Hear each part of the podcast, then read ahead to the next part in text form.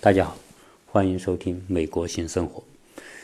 呃，上一次我们聊到我们感恩节去到新奥尔良，那么新奥尔良这个城市呢，给人的感觉非常特别。呃，我们想把我们对新奥尔良的这个整个的感官吧，实际上因为我们待的时间也少，也只有两天多的时间，因此呢，我们就把我们这种啊所对这个城市的这种粗略的这种印象啊，跟大家做一些分享。新奥良被称为是美国大陆上最特别、最独一无二的城市。那么它的特，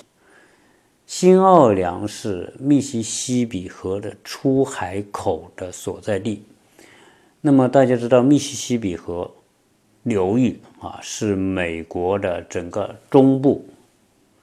都属于这个密西西比河流域。曾经，密西西比河流域的这个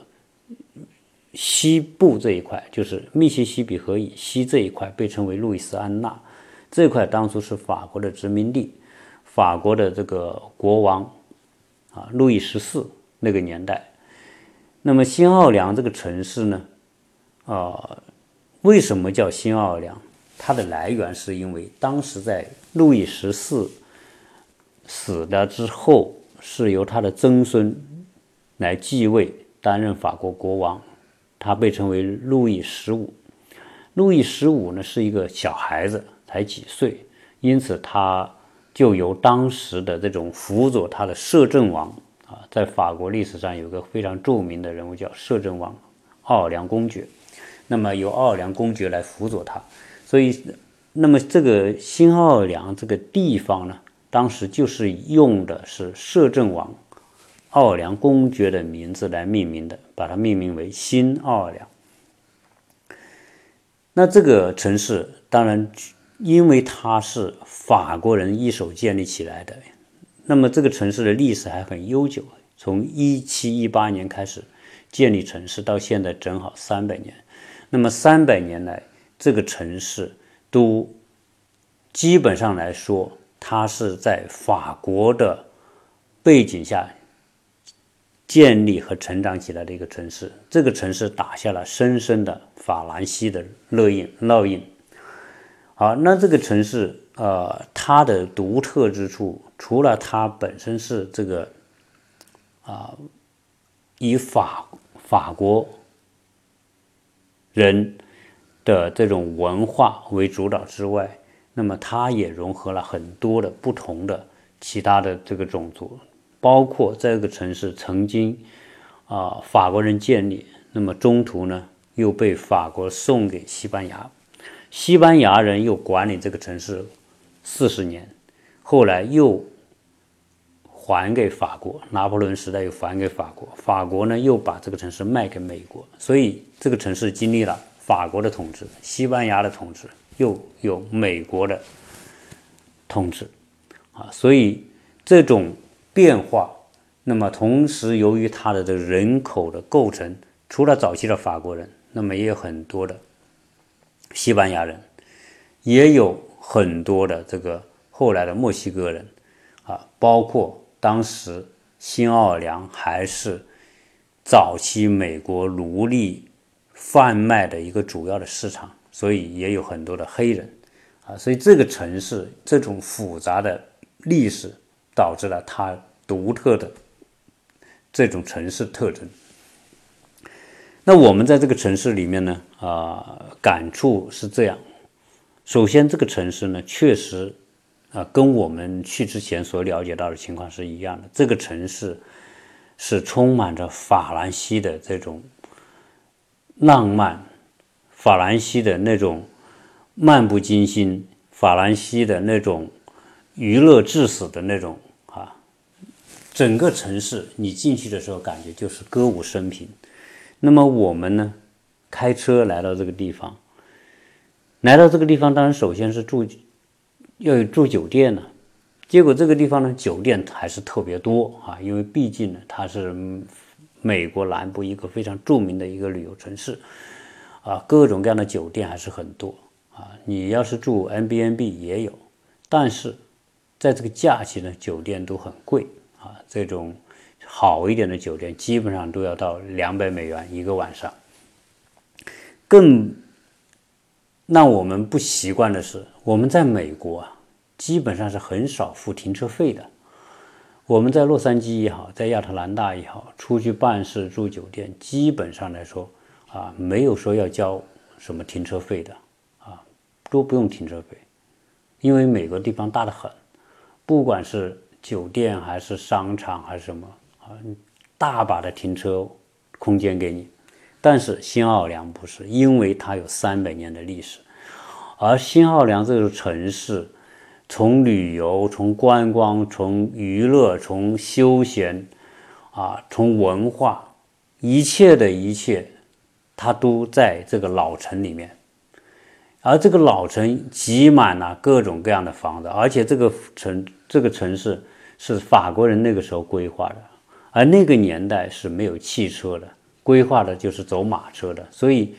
这个新奥良这个城市的这个。最老的那一部分就是法国区，法国区的街道呢是在几百年前所规划的，街道都很窄，所以首先是这个街道特别窄，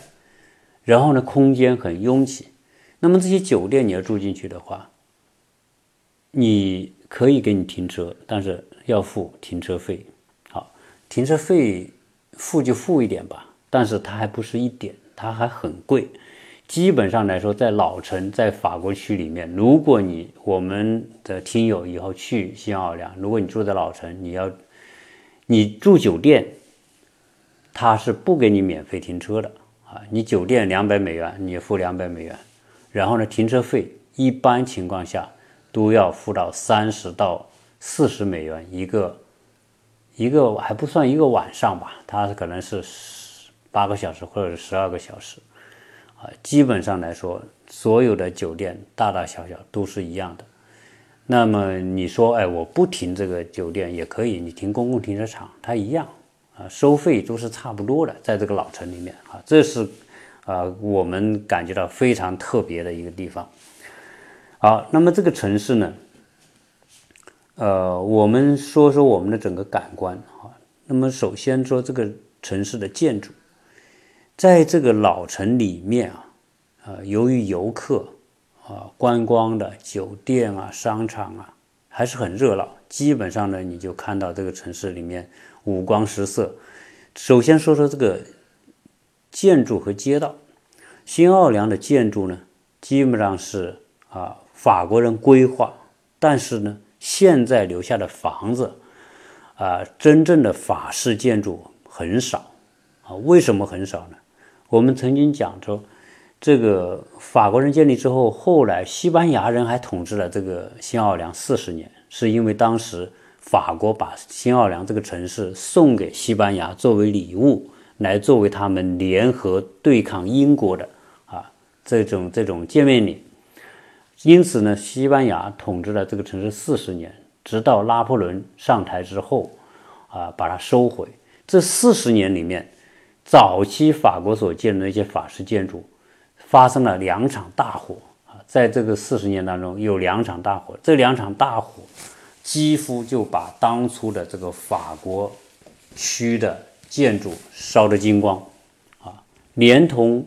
今天在法国区有一个著名的杰克逊广场，杰克逊广场里面呢，那么有一个圣约翰大教堂，这个圣约翰大教堂当初。一同被烧毁。现在我们看到的这个这个大教堂是后面重建的。那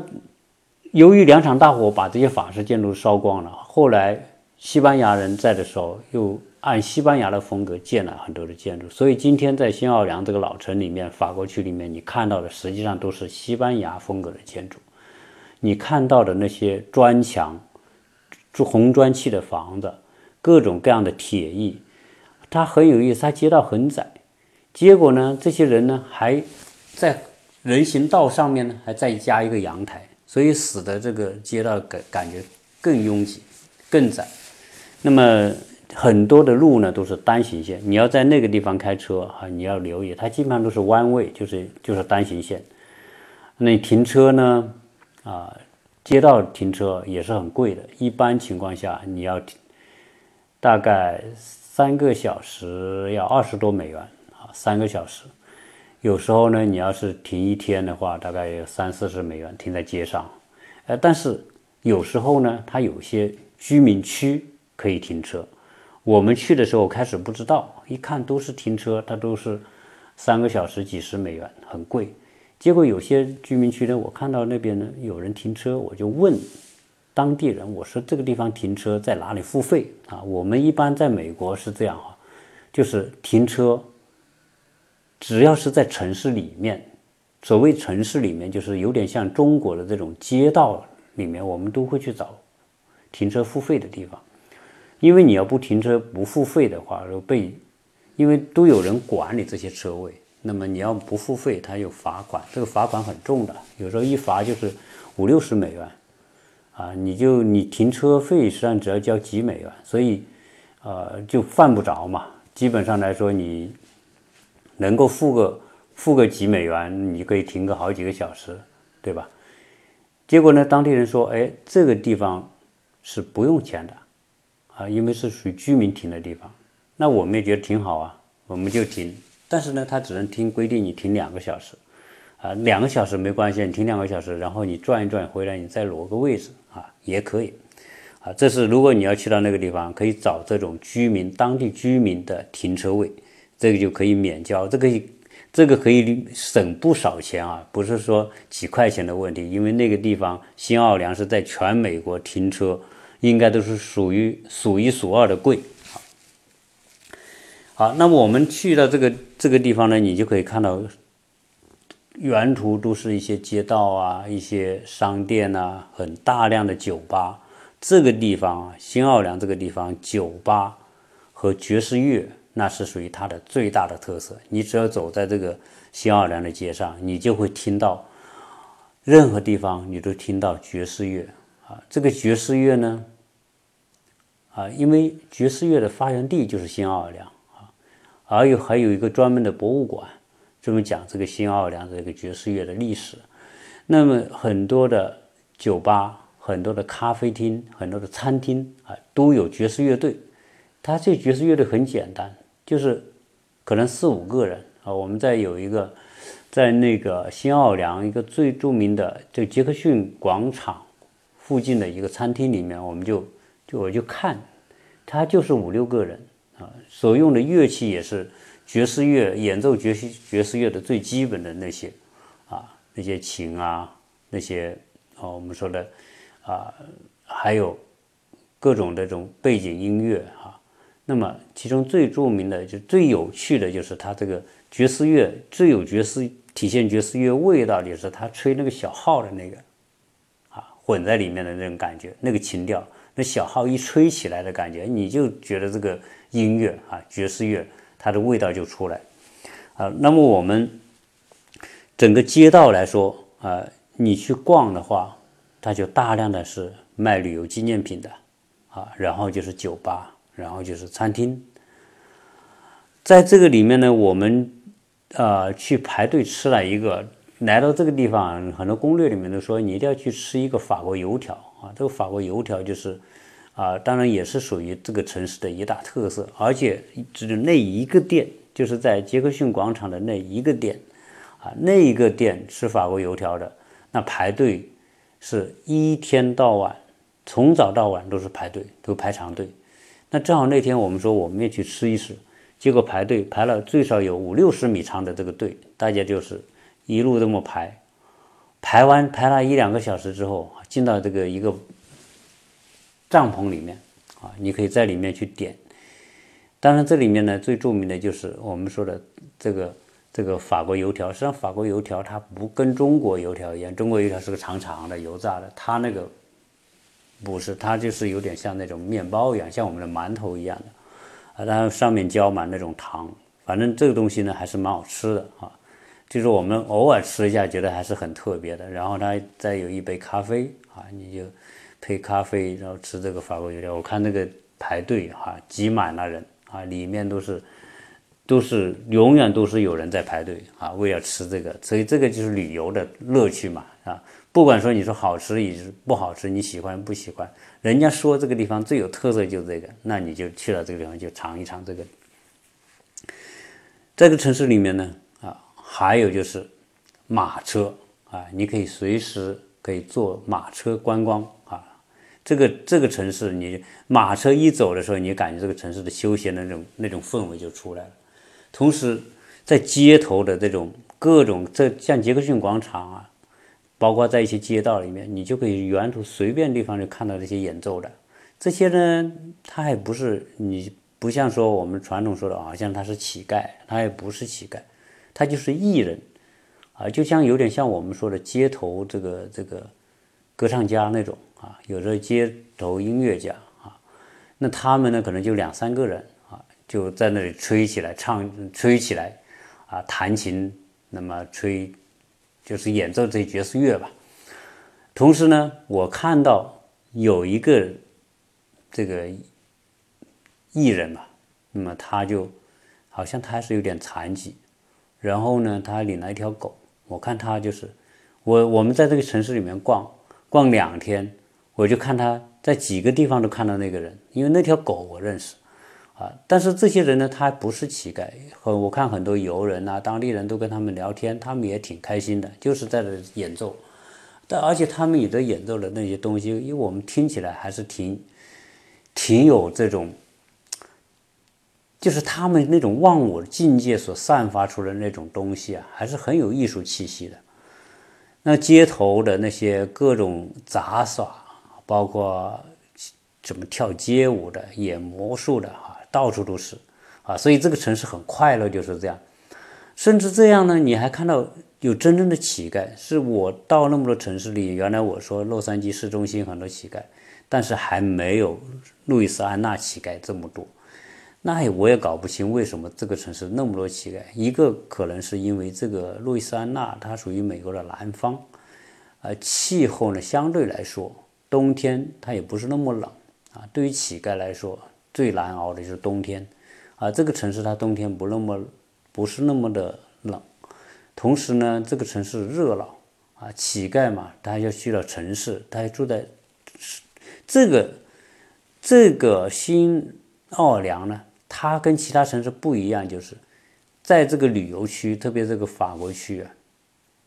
你一天到晚都有人。你不用担心说这个城市像其他的美国城市，当趟到了晚上就变成鬼城啊！除了流浪汉看不到其他人。不是新奥尔良，你到了晚上也是很热闹啊，游客啊都是川流不息的。所以这个在这个地方当乞丐他也很快乐啊，他可以听听到街头的这个演奏是吧？他可以哎，因为游客有时候还是比较有时候还比较慷慨啊，那他要讨个钱啊，讨。讨吃的，他还比较容易。你让我去，我那天去，由于停车停在停在一个街边，我结果后来我找不到那条街了，因为它每条街看起来都差不多。然后呢，这个穿来穿去我找不到，找不到之后呢，但是我记得我当时停车呢是停在什么呢？停在有一个叫拉昆塔酒店的对面，但是我就找不到那个酒店。这个时候我就问问人，我问了几个人都不知道。结果这个时候呢，旁边来了一个流浪汉啊，我们把他叫流浪汉吧，啊，就是他流浪汉过来，他说：“哎，你你干嘛呀？你要去哪里啊？”呃，所以你看这些流浪汉呢，他还不是说我们那种神经什么有问题，他很正常。我说我找那个拉昆塔酒店，你知道在哪里吗？他说：“哦，拉昆大酒店，我告诉你，往前走两个路口左拐，右手边就是。”啊，因为他他流浪汉，他就在这个区域里流浪，他对这个酒店还特别熟悉，可能可可能比当地人还熟悉。结果那天呢，我们去吃早餐，从酒店吃早餐，那酒店的早餐还挺好吃的。结果我们就带了一点早餐出来，我拿个盘子装的。结果他跟我指路完之后，我觉得很感谢他，我就把这盘从酒店带出来的这种早餐食物送给他。我说你要这个，你需要吃这个吗？他说需要。这、这、这、这个，在这个城市的这些流浪汉呢，啊，那么也是，啊，他我看他们还是很快乐，很但可能有很多就是什么，一个是从别的地方过来这里的，一个呢，有些呢就是这个城市当初不是很多的这种灾害，很多人可能这个灾害的打击之下失去了房子啊，或者也失去了工作等等啊，反正这个城市呢就是流浪汉啊特别多。完了，你在这个城市里面呢，就每天都要找吃的嘛，而。在攻略里面，很多人介绍这个地方的吃很特别啊。为什么很特别呢？这里有两个特色，一个是克里欧人，一个是叫卡真人。那么克里欧人是什么人呢？是有当初早期在这个地方定居的那些人，那些法国人。那么包括后来的那些啊黑人奴隶啊，后来成为当地居民的。那么，包括大家知道，这个海地也是法国殖民地，所以有海地有很多法国贵族等等，最后也也来到新奥尔良，所以这个这些人通称为克里欧人。那么还有一部分是从哪里来的？是从加拿大的的魁北克啊，大家知道加拿大不有有法国区嘛？魁北克不说法语，当初在那个年代呢，有很多人，那么。漂流到了这个新奥尔良这个城市，那么他们就把他们所的的饮食传统也带到这里，所以这个卡真的卡真美食呢，就就是那种啊，有当时从加拿大过来的那些人，他们吃辣的啊，调放各种香料，所以他们这种吃的这些东西啊很特别，特别是小龙虾啊，来这里。应该说，很多人都一定会想要吃这个小龙虾。但是我们这次来呢，我们也到处去找小龙虾，但是人家都告诉我，你这个季节吃不到的，因为这个不是产小龙虾的季节。小龙虾的季节是在三月份到六月份，那个时候有小龙虾上市。那我们这次去基本上没有，但是这个城市海鲜特别多啊，你可以吃各种各样的海鲜。那么，我们在这个城市里，我们也吃了一些卡真的那种餐厅的食物，也去克里欧的食餐厅吃。那么他们所谓海鲜稀饭呐，是吧？啊，这些还有红豆白米饭，这些都是属于他们的特色，而且做的也平心而论还是不错的，就是说还是挺好吃的啊。就是作为我们来说，作为我们华人。很多人我相信都会习惯他们这些啊风味的食物，所以这个这里面呢，就是说啊随处都可以遇到这样的餐厅，哎，我们可以去尝一尝。而且这个城市的海鲜特别多，呃，因为它是靠近海边呐，啊，因为新奥尔良它就是这个在远海的一个城市嘛，所以呢，这个海鲜餐厅特别多。而且曾经我们最后呢就尝了有一个海鲜餐厅，这个海鲜餐厅它这个标志是一个大大龙虾的，就是就是一个红色的一个一个一个龙虾，卡通龙虾那个那个标志，我也忘了它叫什么名字。而确实它那个做的海鲜跟别的地方就是不一样，所以新奥良的海鲜它的新鲜的程度啊，它的口感啊各方面还是还是我觉得是嗯。跟其他地方有不一样，可能它的我们感觉它很新鲜啊。我们还曾经自己买了一些在海在海鲜店啊买了一些东西，我们自己做着吃啊，因为酒店它允许做东西吃，有有这些餐具啊有什么的，哎，我们自己做也挺好吃的。那这个城市里面呢，到现在为止还保留有什么呢？还保留有有轨电车，所以呢，很多。当地居民他们也坐有轨电车，它也有很多的这种观光车，你可以坐这些观光车，那么有导游给你介绍去一些景点。我们呢就坐了一下它这个城市的这个有轨电车啊，这个有轨电车就有点像我们国家的北方啊，大概什么青岛啊、呃长春呐、哈尔滨呐这些地方，在八十年代的那种啊，也很旧了。但是呢，它还在发挥公交车的这种作用，很多游客也坐那个车去玩，我们也坐那个车沿着这个城市，因为有这个有轨电车的这个区域呢，基本上还是属于它的核心区域嘛，啊，那么我们坐那个车的时候呢，呃，沿着整个城市转了一圈，但是它是属于什么呢？它是属于双，有点像我们这个高铁，它就是它不是循环的，它是单线的，开过去到了头之后。再反方向往回开，就这么往返啊，一条线这么开。那么坐这个电车的时候，我们有遇到看到一个情况，我们还是很有感触啊，就是说这个电车呢，它上至上前面上，后面下，但是对残疾人呢，哎，他有一个特别的一个安排。那这个这个有轨电车呢，它。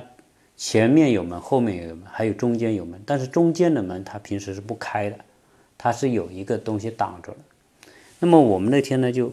坐着坐着呢，那个车呢就突然停下来之后呢，我就看那个司机，那个司机是个年黑人小伙子，开车还蛮认真的啊，但是车是有点破，有点旧吧。结果开到有一站的时候呢，我们就看站台上有两个坐轮椅的，那么坐轮椅的他怎么上啊？我们就想看啊，在国内好像。坐轮椅的坐公交车，我还没看过，他有专门的设备怎么来帮这些人。但是，这个美国的这些公交车，特别是我看到这个有轨电车，哎，是做的特别好。首先，这个司机呢，先停下来，停下来之后呢，他就告诉中间门的旁边那个座位的坐的人，他说：“你们要起来。”他说：“这个地方呢是给残疾人停车用的。”好，那大家很自觉嘛，就起来，起来他就把凳子一。一扶起来，一竖起来，就变成一个一个空间。完了之后呢，他就从驾驶舱里面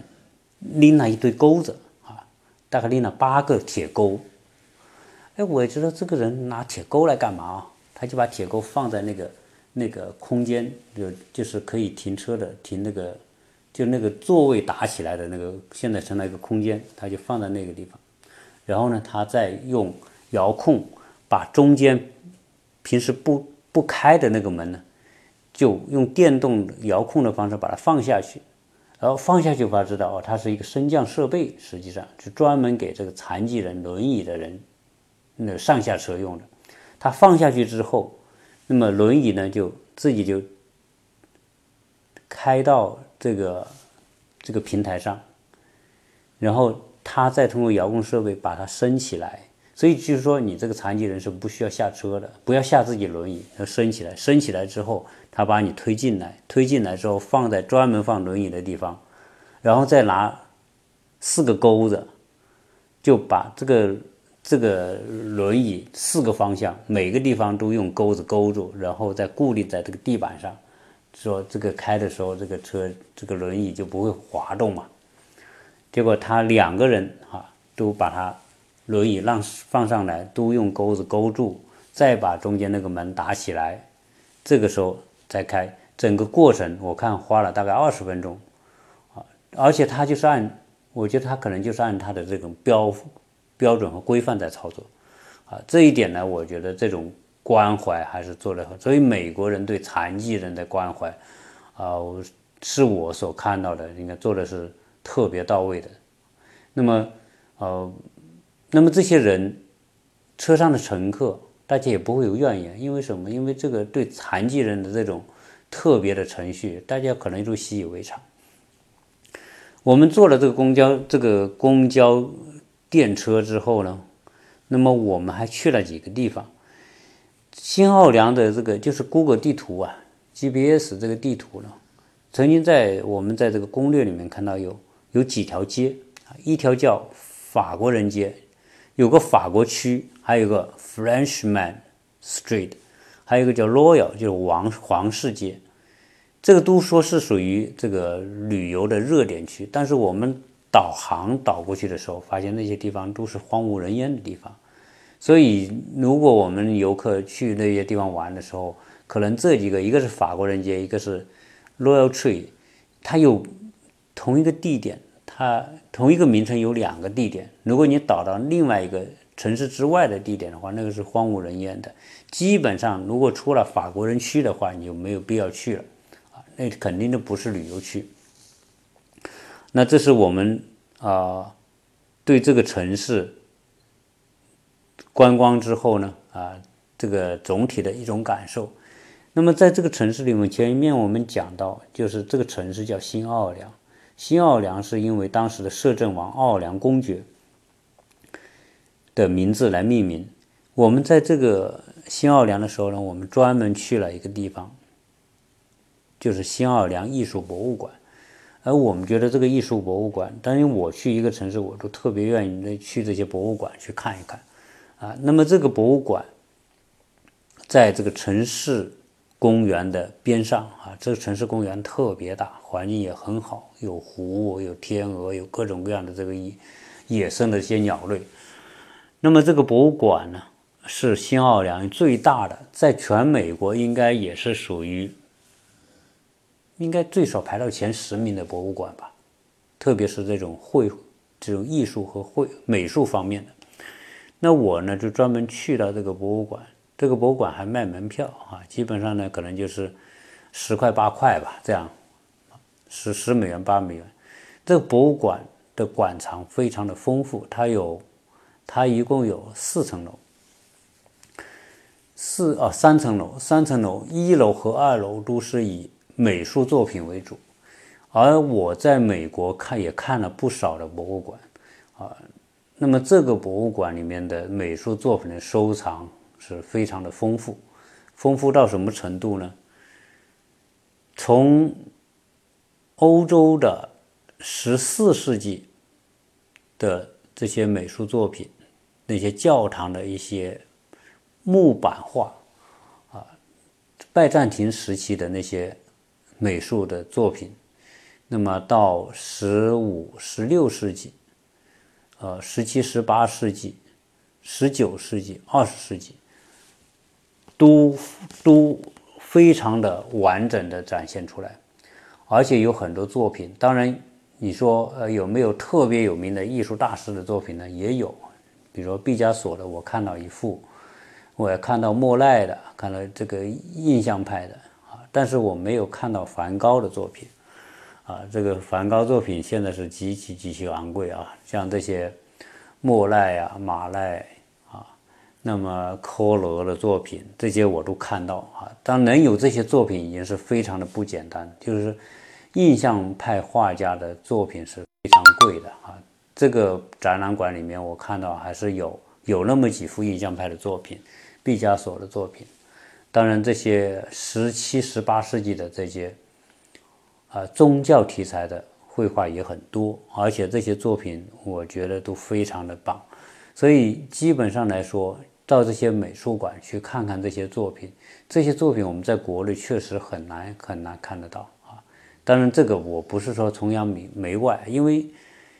作为这些博物馆的收藏来说，是非常需要有雄厚的资金实力，才可能收藏一些大师的作品或者那些珍贵的这些藏品啊。但在美国，这些大的博物馆还是有很多非常好的作品。我们在国内基本看不到。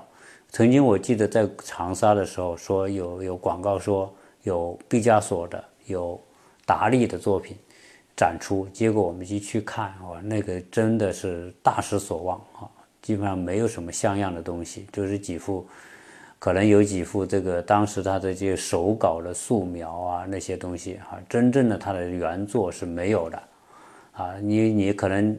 你不达到一定的级别，你基本上你要借或者是租，你都很难的，因为那非常贵啊。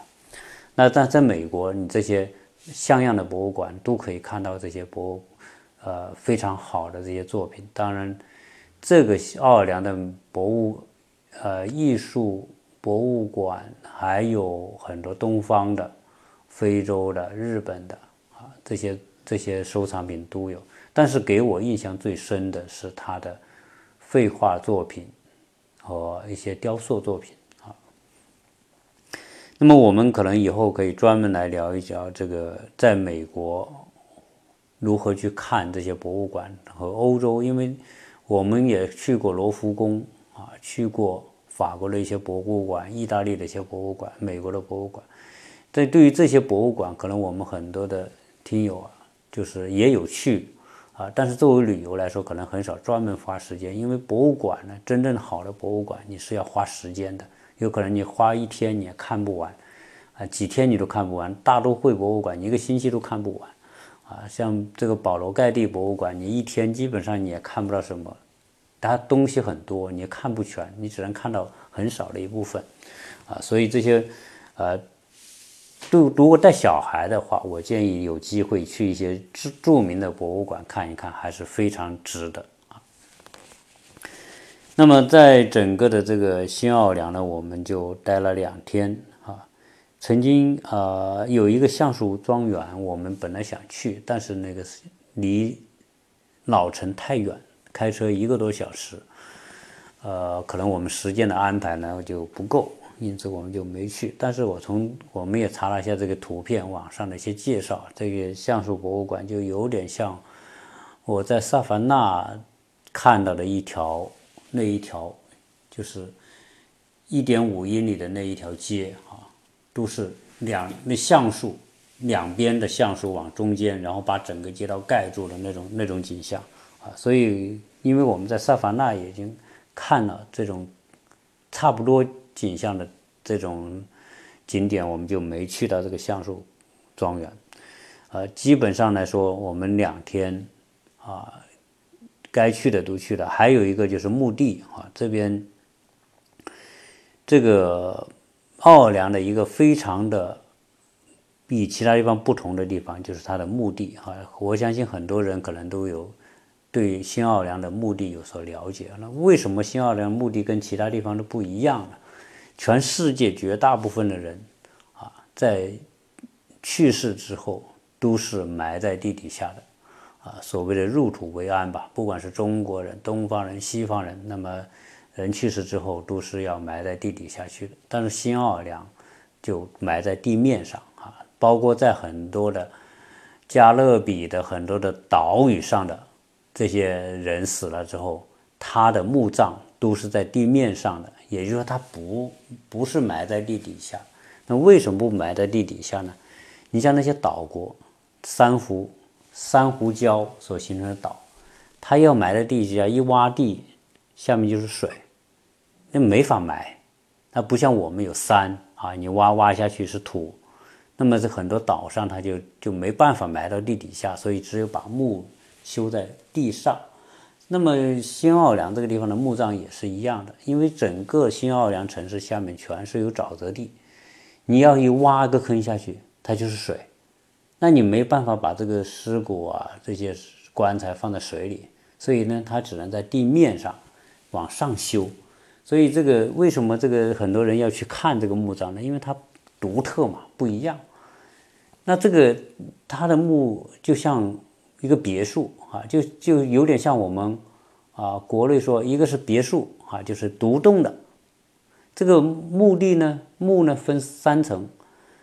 上面一层呢，就是它一个墓呢，是就是一个家族的，所以他们这个呢，不像我们说一个人一个墓，它是一个家族一个墓啊。那么人去世之后呢，就棺椁呢就放在这个，它这个墓分三层，先放在最上面那一层。第一层是放尸骨的地方，就是我们我们说，呃，他的棺材放在放在最上面一层，一年多之后呢，这个人体就这肉就风化掉了，就变成骨头了，再把骨头捡的放在下面那一层，为什么呢？因为下面那层就是放这个家族的所有亲人的这个骨头都放在这里，所以它是属于家族的墓地。有，所以都很大。我看有些都是有有两三个人那么高啊，有的就做的很气派、很宏伟。这里有一号墓地、二号墓地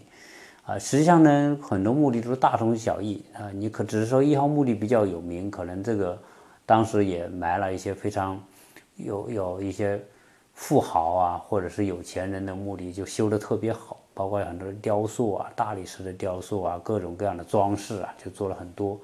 它这个呢，就跟我们这个小区一样啊，就是进去就直直的一条一条的路，两边就是那些